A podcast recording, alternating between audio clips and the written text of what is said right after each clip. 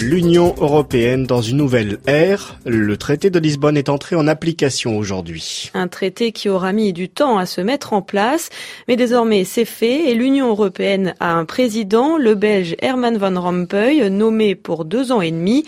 Autre nomination, celle de Catherine Ashton, c'est la nouvelle chef de la diplomatie européenne. Le traité de Lisbonne contient également beaucoup d'autres mesures, plus techniques, et notamment le changement des règles de vote, Patrick Adam.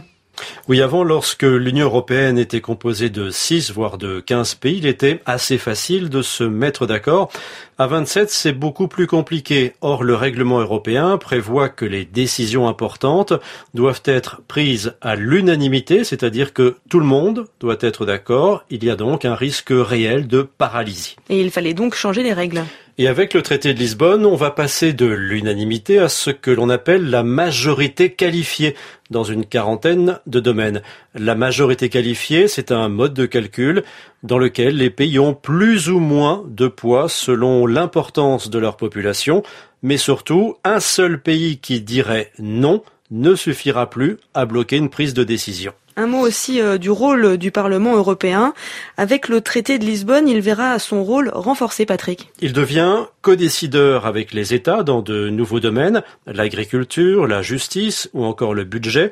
Cela veut dire qu'il n'est pas seulement consulté, mais qu'il décide également.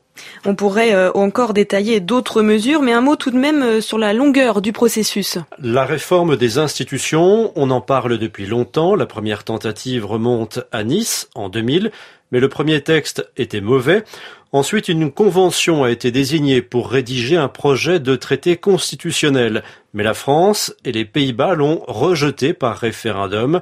Après des mois d'hésitation, le traité de Lisbonne a vu le jour, c'est le petit frère du précédent. Là encore, son adoption a été difficile. Souvenez-vous, les Irlandais ont, dans un premier temps, voté contre. Patrick Adam.